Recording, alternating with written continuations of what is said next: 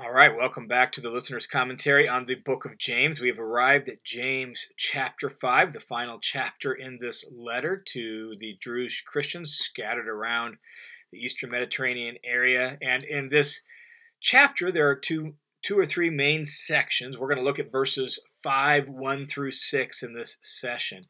And James 5, 1 through 6 is, in a very real sense, almost like a prophetic denunciation of wealthy, rich persons who are exploiting the poor. James very much sounds like, you know, an Old Testament prophet, Amos or someone like that who who calls out people who are using their riches in a wrong sort of way. And what seems clear from what James says is these rich persons are not believers. They're not followers of Jesus. Um, they can expect, from what James says, condemnation, judgment from God. And so it doesn't seem like they are believers. They are unbelieving rich people who are using their wealth in an oppressive, exploitive sort of way. And so that raises this question well, why is it here? James is writing to Christians. This letter is going to be read in the church. Uh, so, why would James have an entire paragraph where he's condemning unbelieving wealthy persons uh, outside of the church? And it's a fair question, an important one as we wrestle with what's the purpose of this text. So, since it's unlikely that the very people James is describing in this paragraph are going to hear these words, the best understanding of why this text is here and what James is hoping to accomplish by it is James is wanting to give the Christians hope. See, many of the Christians that James is writing to are poor believers. They had been really dispossessed from their homeland and forced to scatter abroad because of persecution and social opposition to their belief in Jesus the Messiah. And so they find themselves as really those poor people who are like now in this paragraph tenant farmers for wealthy landowners and they are the ones that are being oppressed and suffering at the hands of those wealthy landowners. And so, in writing this prophetic like denunciation of those wealthy landowners, James is trying to encourage the Christians to stand firm, to be faithful, that God sees and God hasn't forgotten. And so, they can have hope in the midst of this because here's what God will do in holding these wealthy landowners accountable, and here's how he will avenge and vindicate uh, their difficult situation. And so it seems like that's the purpose of this paragraph here. Now, with that, let's jump then into the details of the text. Verse 1 really sets the stage for the topic and the issue that James is dealing with. He says, Come now, you rich, weep and howl for your miseries which are coming upon you. And so, again, this prophetic like denunciation of these rich persons, he calls them to weep and to howl for your miseries which are coming upon you. And this idea of weeping and howling here is this idea of not just lamenting in repentance per se, but more of anguish over condemnation. And that becomes clear in what James says that follows that this is condemnation language. They're supposed to weep and howl because God is calling them to account and they are being condemned for their behavior. And notice this is addressed, as we've said, specifically to you rich. And we've noted that this is you rich outside of the church, you rich unbelievers. What's really important to notice also is that the, they're not being condemned because they are rich. In fact, the New Testament never condemns people because they are rich. The Old Testament never condemns people just because they are rich. The problem isn't that they are rich. The problem is that they're using their power, their position, and their wealth unjustly to oppress people who are relying on them for their well being. And so it's not that they're rich that's the problem, it's their misuse of their riches that's the problem. And so James is calling on them to really calling them to account for their misuse of their riches.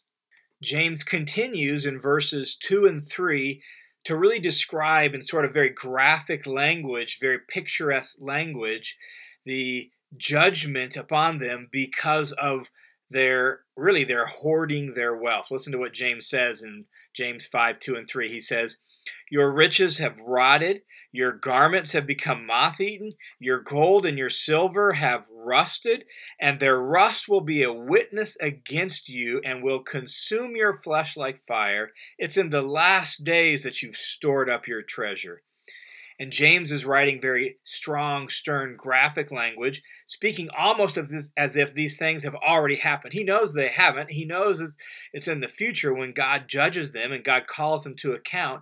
And yet he speaks almost like it's already happened to, to be very dramatic and graphic in how he describes it, to speak of what God will do to them because of their oppression and the misuse of their riches. So he says these things Your riches have rotted that idea of your assets.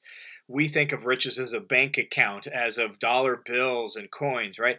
In their context, think of assets. Your assets, meaning uh, your grain, your oil, the figs off your uh, vines, your grapes, right? Your fruit trees, all your assets. It's all rotted. It's spoiled rather than being able to be used by it. When you've put so much stuff in your barns that it's just spoiled and now it's useless to anything. He says, Your garments have become moth eaten. And in the ancient world, uh, it was really uncommon for someone to have more than one or two garments unless they were extremely wealthy. And so, plural, they have the, the idea here is they have so many garments that they can't even wear them all. And now they've become moth eaten. And it's that picture of just, they've just got so much. They've got an abundance and they've got all this stuff, can't even use it all. And it's now going to waste. Uh, your gold and your silver have rusted. The idea is they've, they've become tarnished, it's become corroded, it's just sitting around, in other words, doing nothing. And, then he says, and their rust, their corrosion will, will uh, consume your flesh like fire. In other words, they're going to be a witness against you. Um, all this hoarding, all these piles and piles of useless stuff that's moth eaten and rotted and corroded, it's now going to be a witness against you, James says, and it will consume your flesh like fire. And then James says, it's in the last days that you've stored up your treasure. What are the last days? Well, in the New Testament, consistently, the last days could better be described as the last stage of what God is doing before eternity arrives. And that's where we're at in human history. The last days are regularly described in, say, Acts chapter 2 in Peter's Pentecost sermon, or Hebrews chapter 1 at the beginning of the book of Hebrews. The last days is, describes the time period between Jesus' first coming and his second coming. The last days is the period that we're living in. Why? Because there's nothing else that's left except for Jesus to return and all people to be held accountable and our eternal destinies to be determined. So it's the last days. It's the last stage. At any moment, Jesus could return, and your life, my life, these wealthy rich person's life now is going to be called to account. That's the picture. And so it's in the last days that you've stored up your treasure. As James continues in verses 4 through 6, James really begins to zero in on or zoom in on how uh, really this wealth is being misused in the treatment of the poor. Not only do they have so much excess, they can't use it all, so it's rotten and tarnished and corroded and moth eaten. They've just got so much excess. Not only that, but they are they are withholding justice and fairness from their their workers, from their employees, from their tenant farmers. That's the picture that's going to be described here in verses 4 through 6. Listen to what James says. James writes, Behold, the pay of the laborers who mowed your fields, and which has been withheld by you, cries out against you. And the outcry of those who did the harvesting has reached the ears of the Lord of Sabaoth. Notice the charge against them. They have laborers who mowed their fields. In other words, these are wealthy landowners. They have tenant farmers who live on a section of their fan, their land and and farm it for them those tenant farmers are supposed to get a piece of the produce, right? A share of the harvest in order that they have food to eat or that they can sell to make a little bit of money. And notice what he says the pay of the laborers who mowed your fields has been withheld by you. That's the first charge against these guys in relationship to the poor. They've withheld their pay. And notice, it's not like we're out of season. They've already mowed your fields, they've already harvested the fields. And so there's plenty of produce. There's plenty of now opportunity for the wealthy landowner to make money off his uh, farming endeavors. And so he should have money to pay his workers. And yet he is withholding that pay from them. And so here is this heartlessness of these rich people uh, who are practicing injustice against their the poor workers on their farms. And James says this pay will cry out against them. In other words, it's crying out for justice. It's crying out for, for help. And it says, the outcry of those who did the harvesting has reached the ears of the Lord of Sabaoth. And so in the first half of the sentence, James says the pay cries out against you. Second half here, it's the outcry of those who did the harvesting. The point is the same. They're crying out for justice. Their needs are being taken care of. And the outcry has reached the ears of the Lord of Sabaoth. What's Sabaoth? It's not Sabbath, it's Sabaoth. If you're reading, say, the NIV, it might say of hosts or armies. The idea of Sabaoth is the Lord of hosts, the Lord of armies. And so the picture is, is God who has um, his angelic host, his angelic army who does his bidding, he has heard their cry and he will bring justice. He will respond. And so God has heard their cry. James goes on and, and continues to, to really issue charges against these wealthy landowners. He writes, You have lived luxuriously on the earth and led a life of wanton pleasure. That's the second charge.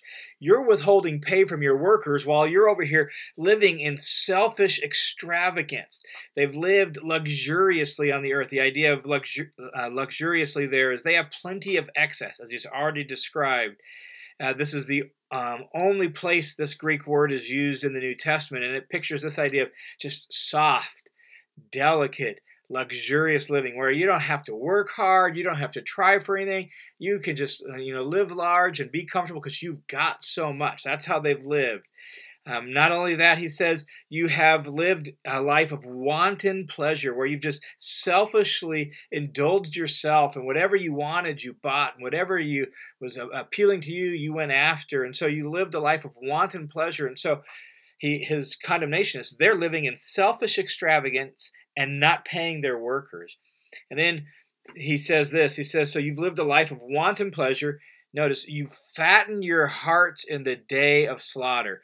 James picking up the imagery of, say, fattening a calf for butchering. And, and he says, That's what you're doing to yourself. All the stuff you're storing up, all the soft, luxurious living that you've got. It's like you're you're you're you're being fattened up like a calf for the day of slaughter. The day of slaughter then becomes a picture for the day of judgment when God will hold them accountable for their uh, selfish, extravagant, luxurious lifestyle. James continues and has one more charge against uh, these wealthy landowners. He says, You have condemned and put to death the righteous man. He does not resist you. And so, in some sort of sense, James is accusing them, uh, condemning them for uh, condemning and putting to death the, the righteous man, and the righteous man doesn't resist you. And the idea really seems to be that they're oppressing the poor who are too weak to resist. Too weak because the social structures didn't really allow it. Too weak because they don't have money to, uh, you know, to go to court, and so they're just trapped. They're just stuck and they can't really do anything to hold this guy accountable. They're at his mercy, and he's withholding pay from them. And that idea of withholding pay in other Jewish writings is sometimes compared to killing them because you're stealing their ability to buy food for their family and put food on the table. In fact, uh, the Wisdom of Ben Sirach, also called Ecclesiasticus, it was a uh, intertestamental book uh, modeled sort of after the Proverbs, written uh, a hundred or so years before the time of Jesus and James, says this in Ecclesiasticus 34. It says, The bread of the needy is the life of the poor, Whoever deprives them of it is a man of bloodshed. To take away a neighbor's living is to murder him. To deprive an employee of his wages is to shed blood. And that's what James is saying. James is in that same spirit. Like by depriving these workers of their wages, by uh, withholding their, their bread from them, their food from them, you are in effect killing them. You're a man of bloodshed. And James holds them accountable for that very same thing. Now, let's just offer a few reflections or implications out of this paragraph that we ought to think about as God's people today. First is God does not support selfish hoarding. God does not support selfish hoarding, whether in the church or outside of the church. Um, God is a God of generosity, and God expects his people to be generous not to store up for themselves, to live a life of luxury for themselves while others go hungry. God is opposed to selfish hoarding. And that uh, is something that we ought to really, really seriously examine ourselves on, at least in the United States of America, where, where I live. We have storage sheds where people have stuff just stored up that they never even look at, they barely ever use, right? The whole storage shed industry speaks to our tendency to hoard and to have an abundance and to have more than we need. We can shop at the drop of a hat, we can shop online, we can run to a store. We have so much. And so, as a result of that, I think we at least need to be honest and try to, to uh, practice critical self reflection, not self condemnation, but critical self reflection. And remember that God is a God of generosity. And so we ought to practice generosity as an antidote to slipping into selfish hoarding in a society where we have access to so much. So practice generosity as a way to not unwittingly become like the rich people James describes here. The second implication or reflection I think we should uh, consider as we reflect on the theology of this text is that while God is against selfish hoarding, he is for the poor. And that's consistent throughout the text of both the Old and New Testaments that God is on the side of the poor and he wants to see justice done to the poor. And so taking care of the needy, taking care of the poor if you do that, you're in sync with the very heart of God. God will bring justice to the poor and needy, and that's ultimately what James is offering here is he writes primarily to poor Christians throughout Palestine. He is saying that God is for you. God hears your cries. God will bring justice. Now notice in this text it's not just any old poor. God speaks specifically of the righteous. You're resisting the righteous. And so these are righteous poor. These are God's people who are poor and he's coming to their aid not only because they are poor, but also because they're his people. And so both are important, but God is consistently uh, on the side of the poor, whether they're part of his people or not. God wants his people to have his heart, which means we care for the poor and we bring justice to them to the best we can. That's a very important implication out of this little paragraph of Scripture as well.